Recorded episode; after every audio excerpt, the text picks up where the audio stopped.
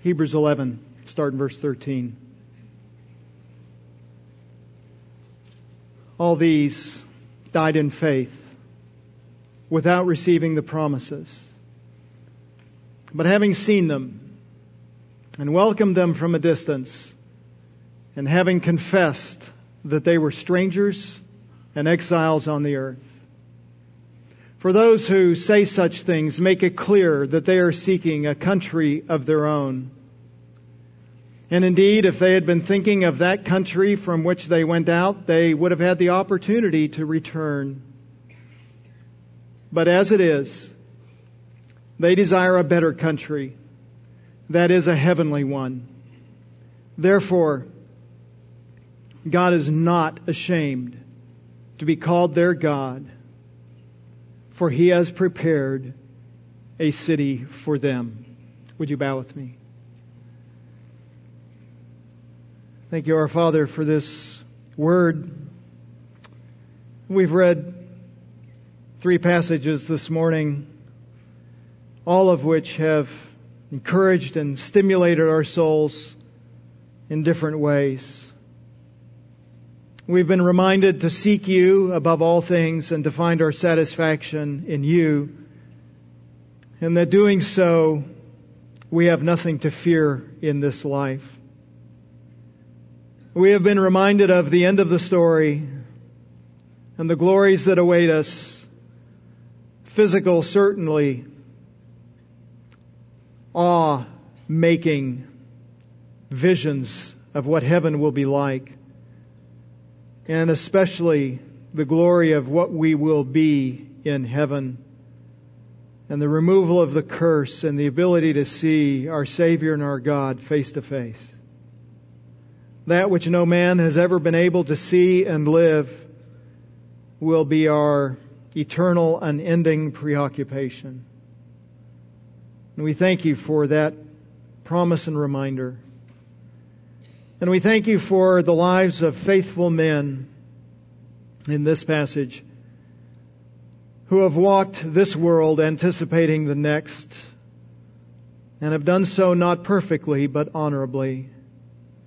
And they serve as a reminder for us of where we might go and how we might live.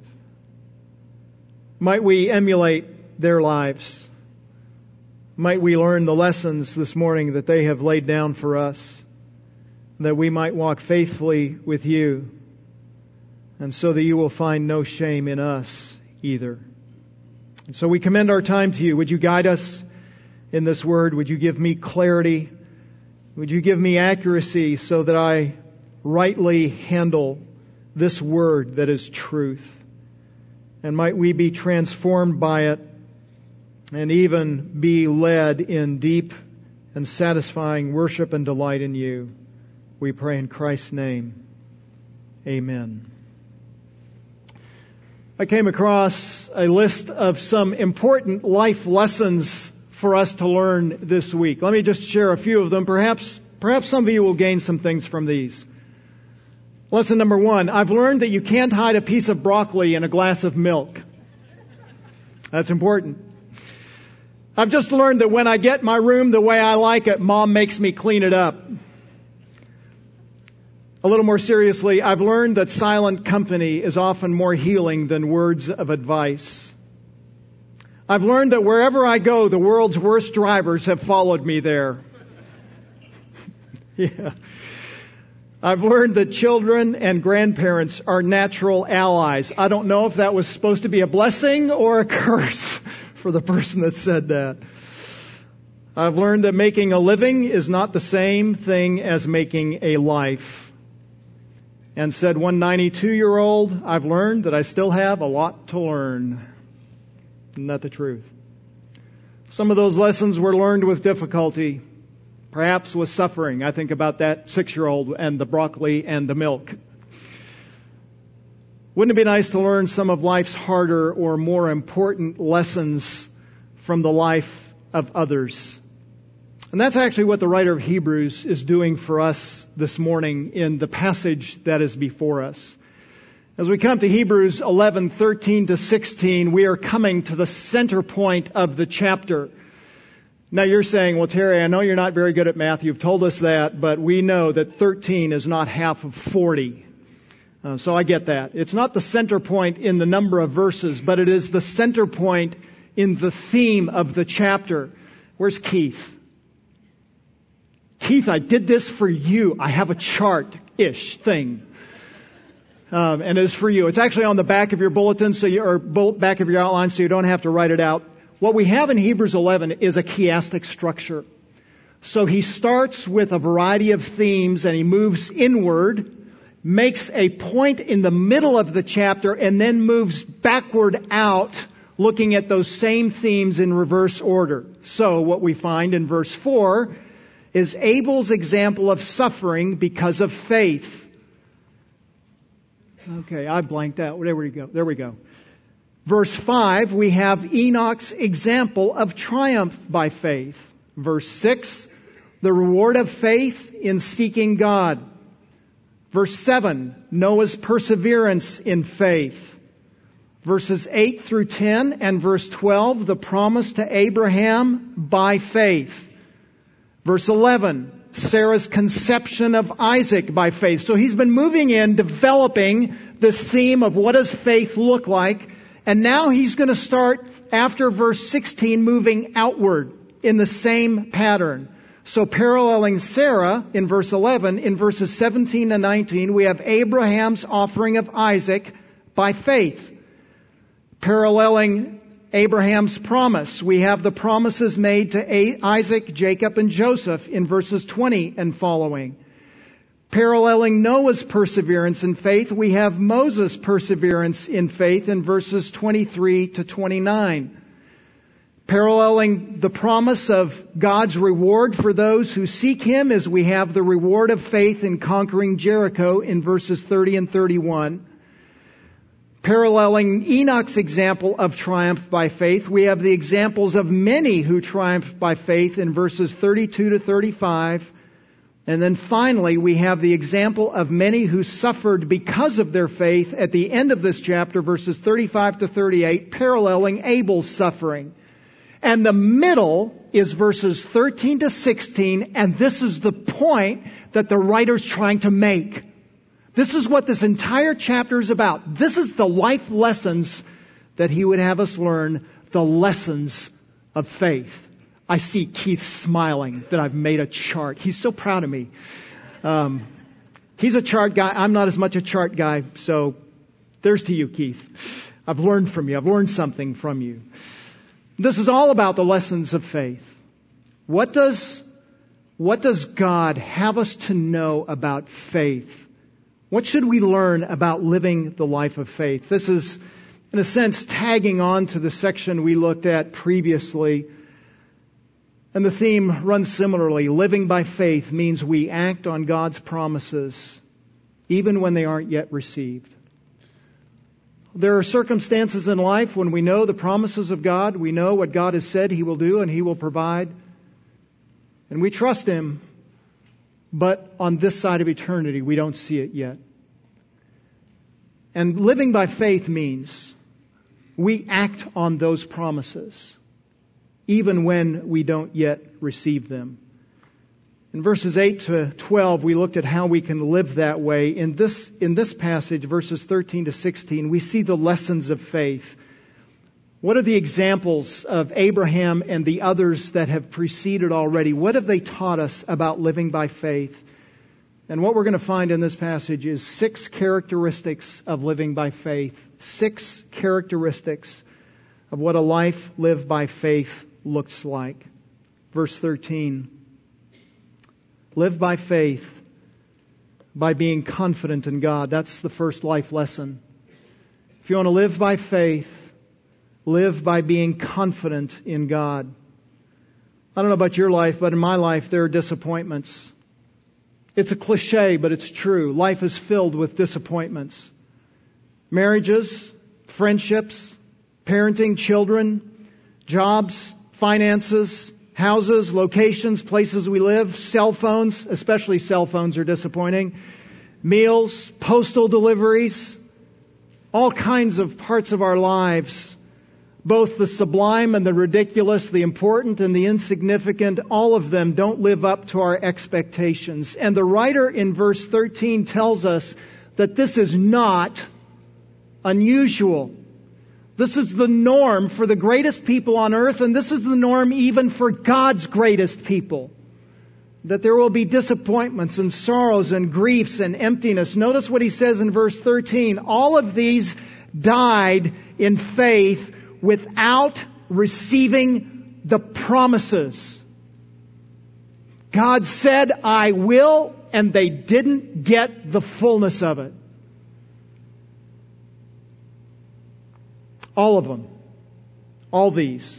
The question, one of the questions about this passage is, who are the all these?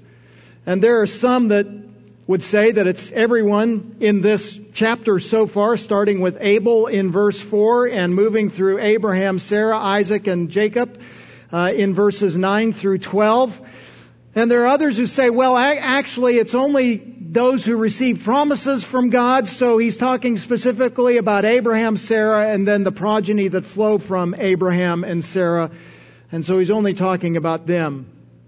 My supposition, I'm not dying on this hill, but uh, my inclination is to think that the writer is summarizing everybody that he's talked about in this chapter so far. That's the natural way to read the word all, all these, is to naturally assume that he's speaking about everyone. And while there aren't necessarily promises made to every single one, most of them did have promises or certainly implied promises. Abraham, or excuse me, Abel offered a sacrifice expecting the blessing of God. So he was anticipating something. He we may not have had an explicit promise from God, but he was anticipating something from God when he made his sacrifice, and instead of receiving what he anticipated from God, he was killed by his brother instead. Enoch didn't die, but he also endured hardship on this earth before he entered into glory, and he didn't realize all the things that he might have expected on this earth. There was something that was lacking. Noah did receive a promise, and likewise experienced mocking and saw the futility and rebellion of the world. And frankly, some of the promise that Abraham, or excuse me, that Noah received, he didn't want to receive. I'm going to kill everybody except you and your family through a flood. And he did receive that and didn't see the fulfillment of all the Noahic promise after that. Abraham was promised a land, a seed, a blessing, and never came close to getting the full fulfillment of that promise, nor did Sarah, nor did Isaac, nor did Jacob. Now, if you have read Hebrews carefully, you might be saying, oh, wait a minute, Pastor Terry. Chapter 6, verse 15, speaking about Abraham, says, um, God made a promise to him, verse 14, saying, I will surely bless you and I will surely multiply you. Verse 15, and so, having patiently waited, he, Abraham, obtained the promise.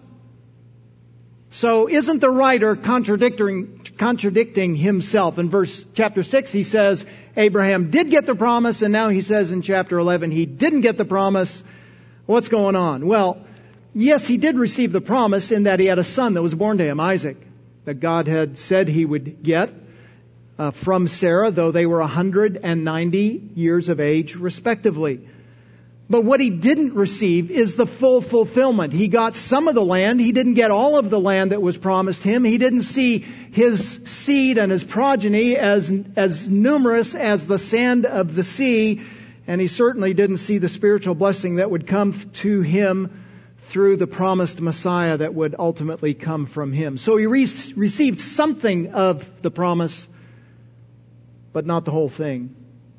And what the writer wants us to see in verse 11 is that all of these left this world anticipating something from God that they did not receive here. And in fact, that's not just true of those who preceded in this chapter, but it will be true of everyone in this chapter. At the end of the chapter, verse 39, and all these, again, speaking about everyone in this chapter, all of these, having gained approval through their faith, did not receive what was promised. They all walked out of this world lacking. Yet notice that the writer says in verse 13, not all these died, but all these died in faith. In faith. The, the, phrase that he uses here in verse 13 is a little bit different than he has used previously. So we've seen this pattern all the way through the chapter, right? By faith, Abel, by faith, Enoch, by faith, Noah, by faith, Abraham, etc. By faith, by faith, by faith. And here he doesn't use the phrase by faith, but he uses the phrase according to faith. It's a subtle difference. Perhaps it's a, just simply a stylistic difference, but I think he is making a point. And that is that they lived their lives, and when they died, they were living according to the pattern of what a life of faith looks like. They had patterned self, themselves after faithful living. They exemplified what faithful living to God looks like. They, they didn't give up. They continued living faithfully to the Lord. And how did they die? In faith or according to faith with God. What did they do that demonstrated they had faith? Notice the middle of the verse. All these, from Abel to Jacob, saw and welcomed them, the promises, from a distance. While they did not receive the complete fulfillment of the promises, they saw enough of the promises that they were able to, to welcome them. They said, Oh, it's coming. I see it. I see what it'll look like, and I'm ready for it. Come, Lord Jesus. They didn't say, Come, Lord Jesus, because they didn't know those words yet. But that's what we say, isn't it? Come, Lord Jesus. We're looking, we're seeing, and we're welcoming, embracing, ready for the fulfillment. All of these, in seeing and welcoming, are living out what faith looks like that he explained for us in verse 1. Faith is the assurance of things hoped for. I'm confident it's coming. God's promised it. I know it's coming. I have conviction for things though I do not yet see them in their entirety. I'm resting in them. I'm confident. Though I still, though I don't yet possess its fulfillment. What all these did was exemplified in the life of Moses. Remember Moses? Amazing man of God. We'll see him in a few weeks in this chapter. Deuteronomy chapter 3. The nation is poised on the land of Canaan. They're about to enter the land of Canaan that would become Israel, the promised land. They're about to re-enter. And Moses pleads to the Lord and he says this, verse 23, I, Deuteronomy 3, I pleaded with the Lord at that time, saying, O Lord God, you have begun to show your servant your greatness and your strong hand. For what God is there in heaven or on earth who can do such, work, might, such works and mighty acts as yours? Let me, I pray, cross over and see the fair land that is beyond the Jordan, that good hill country and Lebanon. You promised, let me go. And you know, out of his disobedience, God had said he couldn't go, and God answers him immediately after that prayer. Deuteronomy 3:26, but the Lord was angry with me on your account, and he would not listen to me, and the Lord said to me, "Enough! Speak to me no more of this matter. Yet go up to the top of Pisgah and lift up your eyes to the west and the north and the south and east and see it with your eyes." For you shall not cross over this Jordan, but charge Joshua and encourage him and strengthen him, for he shall go across at the head of his people, and he will give them as an inheritance the land which you will see. We know from chapter 34 that that is exactly what happened. Moses looked, he saw, he welcomed, he trusted. He was confident that God would give what he promised. Listen, all of these had the promises of God, and that was enough to keep them going. They were confident in God. And when they didn't receive the immediate provision from God, they weren't discouraged. They weren't dissuaded. Being, being confident in God, they were patient with God. They understood that God's slowness, if you will, does not equal His inability. They, they trusted that He would fulfill His promises at the right time. They were confident, as one writer says, that God's promise is as good as the reality. And if you and I want to live by faith, we live in confidence. God's promised. I can be sure. I may not see the fullness here, but I can be sure that He will see me through. Live by faith by being confident in God. Secondly, live by faith by being a stranger in this world. Middle of verse 13. Having seen and welcomed them from a distance, and having confessed that they were strangers and exiles on the earth. They could see and welcome they could delight in and embrace what they didn't receive fully because they recognized that they were strangers here, that they were exiles here on earth. In fact, this is Abraham's own statement. Remember, Abraham is promised by God in Genesis chapter 12 that he's going to be given this massive piece of land for the people that will come from him. And he spends the rest of his life in that land and then when his wife Sarah died, he didn't own a single piece of land in his land. And he had to go buy a burial plot for Sarah. And this is what he said as he went to the sons of Heth to buy some land from them. He says in Genesis 23, 4, I am a stranger and a sojourner among you. Give me a burial site among you that I may bury my dead out of my sight. I'm a stranger. I'm an exile. And this is Abraham's statement. Even in his promised land, he understands this isn't the lasting place. This isn't the final place where he will end up. That's also Jacob's testimony in Genesis 47. It's also the psalmist's testimony in Psalm 119 verse 19, the psalmist writes this, I am a stranger in the earth. Do not hide your commandments from me. I'm a stranger here. This isn't my place. This isn't my home. Listen, God's faithful people have always recognized that this world is a temporary residence. It is not our home. We are foreigners living in a strange land. And the longer we live here, the stranger it gets. First Peter, an apostle of Jesus Christ, Peter, to those who reside as aliens, scattered through Pontus, Galatia, Cappadocia, Asia, Bithynia, who are chosen according to the foreknowledge of God. I think he thinks of their, them there as aliens, mostly as those who have been scattered from a land, away from a land that belonged to them, Israel, and now they're all throughout the Asia Minor and the rest of the known world. But I think there's an implication that they're another kind of alien as well. This is not their place, no matter where they are. Because he says also in chapter 2, verse 11, Beloved, I urge you, as aliens and strangers to abstain from fleshly lusts which wage war against the soul. You're an alien here. This isn't your home. This isn't your stuff. These people, these faithful people in Hebrews 11 could live faithfully to God on this earth because they were only very loosely attached to this earth. They recognized its foreignness. In fact, not only did they recognize that they were foreigners, but notice what the writer says.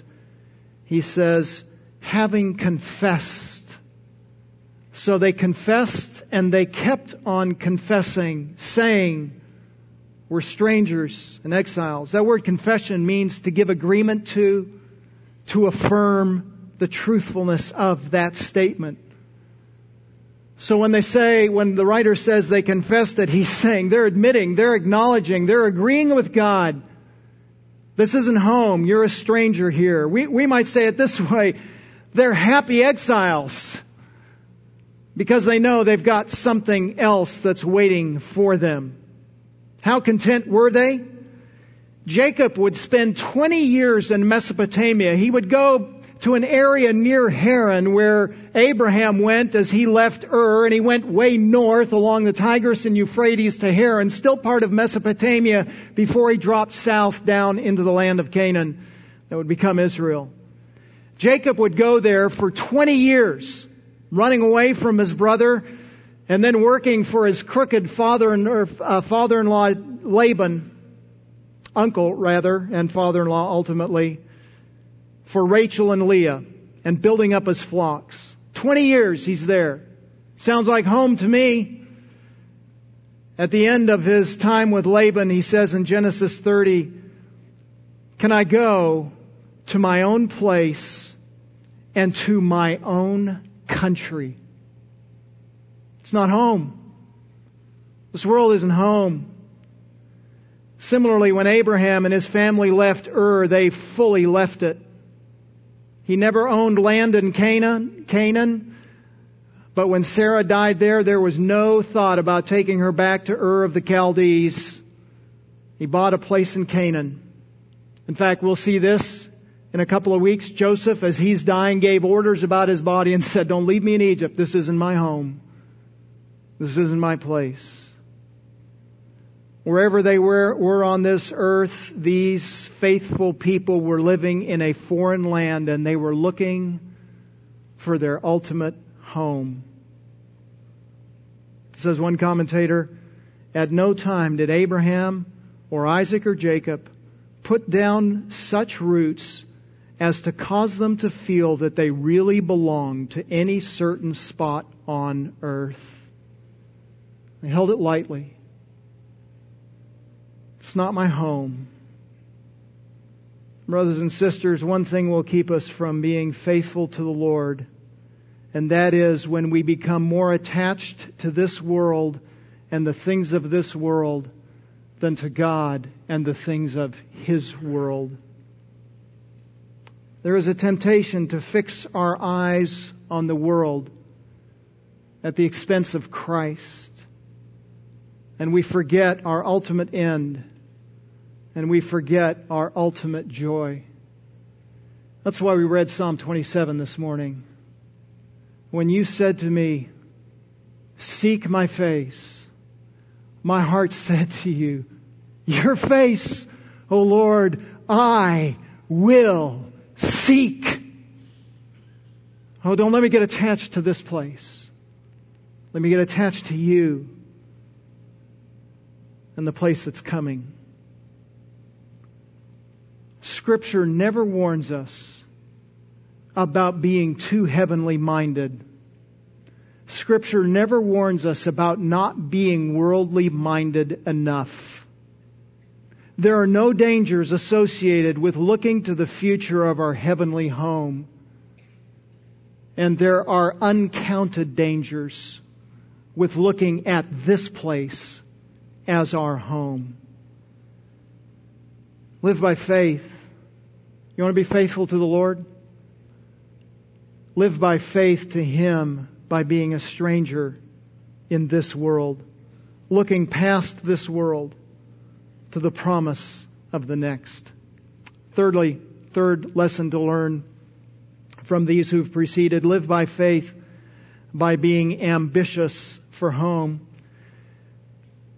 The apostle lays out the primary principle in verse 13, verses 14 to 16 build on that. Notice the connection at the beginning of verse 14. For those who say such things, what things? Who, who are the people who are talking? The people who are making the confession about their strangeness on this earth in verse 13. Because, or since, or here's some reasons for their attitudes and how they can say this is a a strange place. And the first thing he notes in verse 13, verse 14 is that people who say such things make it clear that they are seeking a country of their own. They're looking for something. They're seeking. That word has the idea of having a strong ambition, a yearning, a craving. They're ambitious. They're aggressive in their pursuit of this thing. And what is it that they're pursuing? They are seeking, pursuing, ambitious for a country of their own. It's an interesting word. That word, country of their own, is actually one word in the Greek, and it's a word that we might translate fatherland or homeland. It's used most often in the Gospels to refer to Jesus and his hometown of Nazareth. It's clear. Notice that. Verse 14. It's clear that when they say that, it's really true. They have as their ambition a homeland. And they do not consider this world to be their home. Says one commentator, they had no fatherland on earth. Nothing here to hold them. Nothing here that would make them say on the other side, well, let me go back. I forgot something. You know, the world is attracted to the idea of going home. Some of you in my generation or older might remember that E.T. wanted to go home.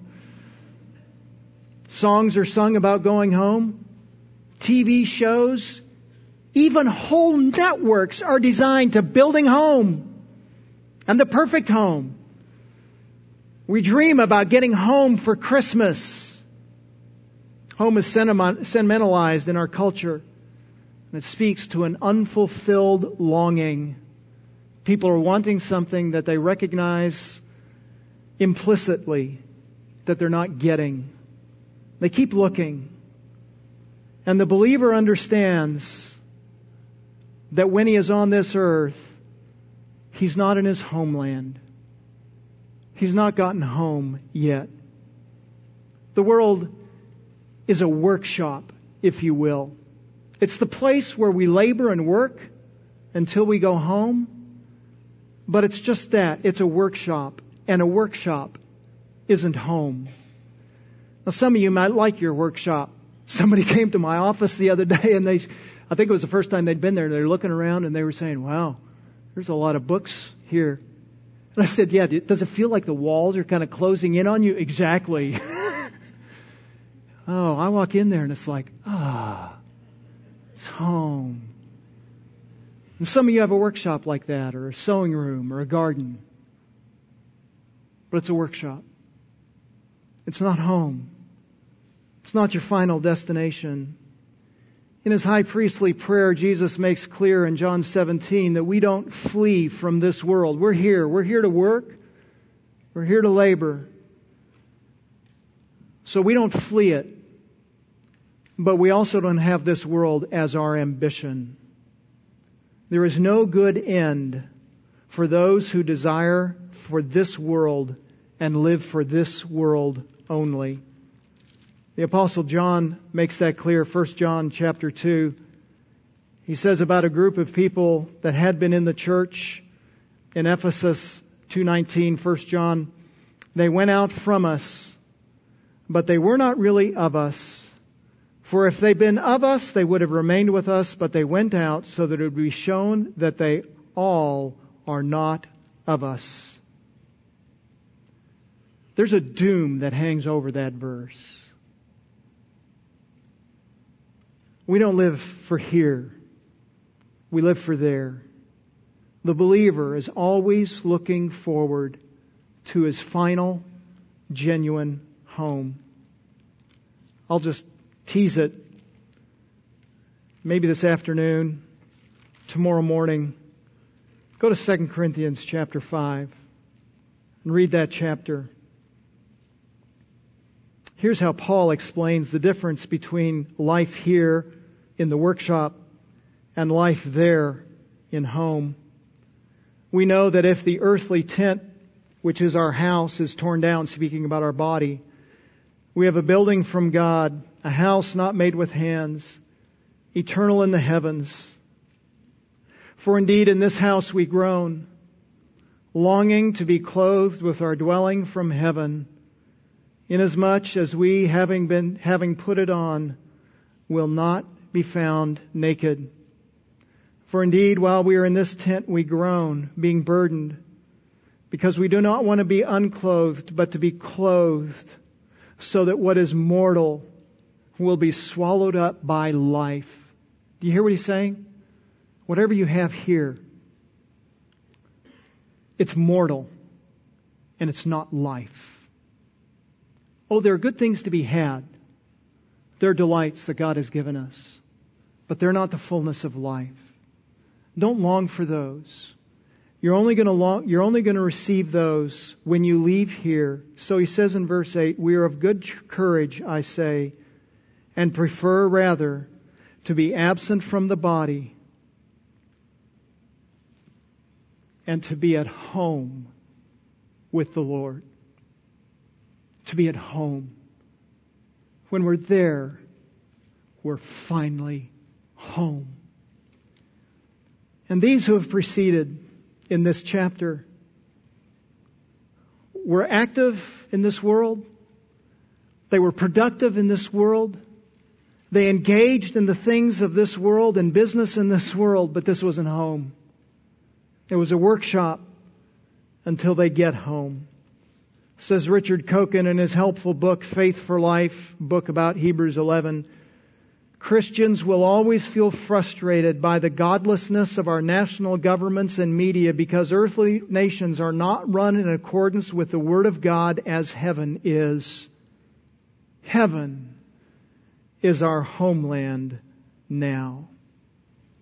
The lesson of living by faith is that we live by faith by being ambitious for home. Fourthly, we live by faith by discerning two realities. How do, how do we keep looking towards our ultimate goal of heaven? We can look back on things on this earth and say, that was really good. I really enjoyed that. We can think about a meal that we prepared and say, okay, where did I get that? Where did I get that piece of meat? And where was that recipe? And what was that spice that I put on that? And we think back and we remember and, and we anticipate. And even as I'm thinking about things, there's a little drool that starts at the corner of the mouth, right? Because I'm looking back and I'm remembering. And we can think about vacations or events, conversations in the same kind of way. It's hard to think about heaven in that way because none of us has been there. We've not seen it. Oh, we've experienced the blessings of God. We've read the scriptures about what heaven will be like, but it, it's hard to imagine and anticipate what's it going to be like. I don't know how many times over the years I've thought as, as I've, I've been at someone's funeral or I've conducted a funeral, I've been standing at a graveside or standing at a coffin and I've, and I've looked down at that believer in Christ who's vacated that body and I've thought, what are you seeing now? And just longing to see it. Well, they didn't see it, but they anticipated. And so the writer tells us about the thought process of these people of faith in verse 15. Indeed, if they had been thinking about that country from which they went out, if they had been thinking about it, if they had been not just thinking about it, if they'd been remembering it, if they had been meditating it, on it. The idea is not just that the thought crossed their minds, but, but they're engaged in thinking about it, proactive in thinking about it, intense in their thoughts about it, cultivating a, a longing and a desire. Maybe even cultivating a regret for what they had lost. If, if Abraham had been thinking about Ur and all of the, all of the things that were going on in Ur that was an advanced city in that culture, in that region, and thinks about what life was like there instead of living in a tent where he's living in a land that isn't his and he's not getting anything of it. If that had been his meditation, he could have, he could have fallen into grumpiness and discontentment and disillusionment. But he's not thinking that way. Notice the text tells us if that had been his thought, he would have had opportunity to return. He could have made any excuse for returning. It, nobody would have nobody would have looked down on him and said, "What are you doing, Abraham?" They would have all said, "Yeah, I get it. I know why you're going back. If I was in your spot, I would too." But they didn't think of their former lands or even of the unfulfilled promises in that way. So they weren't even tempted to go back to their old way of life. In fact, Abraham warned his servant, when his servant goes to look for a, a bride for Isaac, he warns him, don't go back to Mesopotamia. Don't go back. Don't get a wife from him, for him from there. The writer is implying that these faithful followers of God were constantly discerning the good from the bad, the better from the good, the best from the better. They're constantly looking and saying, What's best? Where's my heavenly home? It was essential in that day to discern between that which is appealing and temporal and that which was lasting. That's what Moses would do. Verse 25, he chose to endure ill treatment with the people of God rather to enjoy the passing pleasures of sin. He's discerning, he's evaluating. What do I get now? What's awaiting for me in the future? And notice this what the writer is wanting us to see is that these faithful people did not turn back. Having placed their faith in Christ, they did not return to the past and did not return to the ways of the world. They understood the cost of living in the world. They understood the cost of living according to the, belief, the world's belief system. And the writer would have his readers who are tempted in a similar way to go back and say, Jesus isn't everything that I anticipated. I haven't gotten the promise yet. In fact, life has gotten worse right now and worse suffering. He would have them to see, don't go back. Discern the difference between this world and the next world.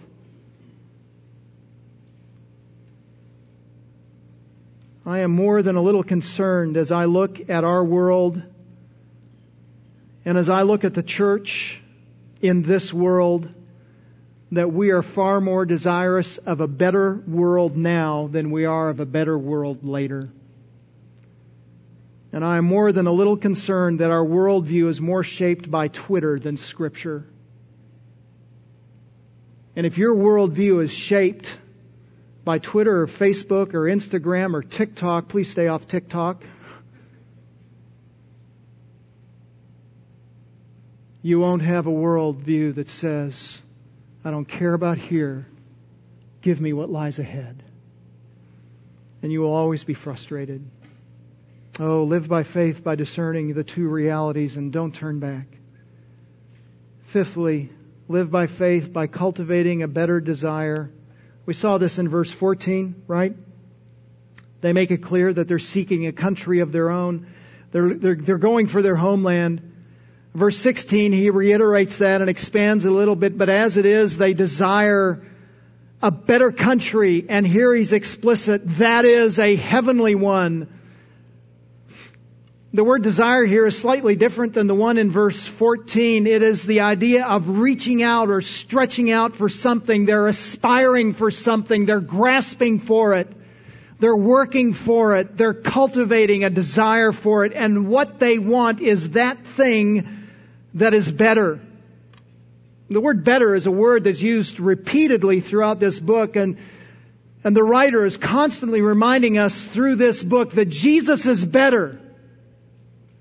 And what Jesus gives is better. He gives a better hope, chapter 7. He gives a better covenant, chapter 7. He gives a better promise, chapter 8. God gives a better resurrection, chapter 10. The sacrifice of Christ is better, chapter 9. He has a better blood than Abel, chapter 9. Excuse me, 12. And of course, undergirding all of it is the central truth of the book, Christ is better. When he had made purification of sins, chapter 1 verse 3, he sat down at the right hand of the majesty on high. Verse 4, having become as much better than the angels as he has inherited a more excellent name than they. He is better than all. And here, in this verse, what is better is the country that lies ahead. And if we have missed the point, he's explicit. He's talking about heaven. This is not the only time he's told the readers about the superiority of heaven and a heavenly home. He says something similar in chapter 10, really in the prologue or the preface to chapter 11, verse 34. You showed sympathy to the prisoners and accepted joyfully the seizure of your property, knowing that you have for yourselves a better possession and a lasting one. Heaven is better because it lasts. Everything I have on this earth is destined to fail. Everything. Not in heaven. Heaven is better also, chapter 11, verse 40, last verse in this chapter. They did not receive what was promised, but they gained approval from God because God had provided something better for us so that apart from us they would not be made perfect. They will be made perfect. On this earth they didn't have it, but they will be. And that perfection comes in glory. Heaven is better because it is there that all things will be made perfect. And so he says, verse 16, that's their desire. They live for heaven, not for earth. Once in heaven, no one is going to look back longingly for earth. No one. I don't know about you. When I read John chapter 11, Jesus intentionally delays himself going back to Mary and Martha's after Lazarus dies to make sure that Lazarus is, in the word of the day, good and dead and in the tomb. And as after four days, he brings him out.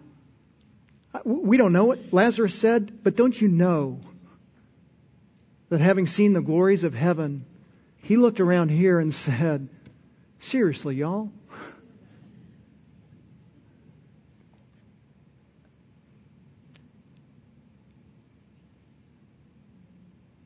There's nothing here that compares to the glory of heaven. The writer wants us to be purposeful, intentional in cultivating heart longings for heaven and to diminish our satisfaction and desire for earth and worldly pursuits. He's not saying don't work for earth, don't work on earth, don't be fruitful. But he is saying don't find satisfaction with something that is secondary. Cultivate a better desire, a lasting desire. Lastly, live by faith by being secure in God's plan. End of verse 16. They desire a better country, a heavenly one, and the summation of their lives. Therefore, because of their faithfulness to Him, because of their trust in Him, that flows out into a life lived for Him. Therefore, God is not ashamed to be called their God. What's the payoff? No shame from God over you. That's the negative way of saying what he's already said in verse 6 that he is a rewarder of those who seek Him. God rewards those who have faith in Him. God is delighted to call them mine. That's why we began with John chapter 12. John chapter 12 is an audacious statement that God honors those who are His. Brother and sister, friend, if you are in Christ, and you are faithful to Him, He doesn't shrink back and say, oh no, I don't want Him. Have you seen Terry lately? Have you seen his grumpies? His impatience? Have you watched him driving down 377 fussing under his breath about the drivers in front of him? Yeah, they followed me here. I'm the reason. You know what's amazing about this is you read this and you go, wow, Abel and Enoch and Noah and Abraham, Isaac, Jacob, Sarah. You can't read through that list and, and but think about flaws. About Noah's drunkenness and Abraham's repeated lying And Sarah laughing at God. These are flawed people. Their faith was weak at times, but they had faith. And God honored them and kept them. It is remarkable, brother and sister, that when you live for God, no matter how flawed, how weak, when you live for Him, He is not ashamed of you. He delights in you. And as part of that delight, verse 16, we know that He is not ashamed to be called their God because He has prepared a city for them. He has prepared it. Notice, God isn't scrambling to get it ready. It's finished. Nothing remains to be done for the construction of this city. They desired a heavenly city that was promised for them. We know that in verse 10. And He has prepared it for them. It is fulfilled. It is ready. It is waiting when they get there. The city is the heavenly Jerusalem. We know that from chapter 12. You have come to Mount Zion, to the city of the living God, the heavenly Jerusalem to myriads of angels, to the general assembly and the church of the firstborn who are rolled in heaven. We've come, chapter 13, verse 14, to the city which is to come. We, we, we are anticipating from this verse what God has created for those who have preceded us and the place where we are going that is explicitly explained in Revelation 21 and 22. And that's what Abraham was looking for. That's what Abel was looking for. And Enoch, and Noah, and Sarah, and Isaac, and Jacob, and all these in this chapter, and all God's people. The point that the writer is making to encourage the readers to stay with Christ is that this city is secure and their destiny is sure. You can give up the enticements of this world and worries about suffering in this world because there is a certainty to what lies ahead for us. It's built, it's finished, it's ready, it's waiting. What have we learned from these verses and these people and these opening verses of Hebrews 11? How do we summarize what it means to live by faith?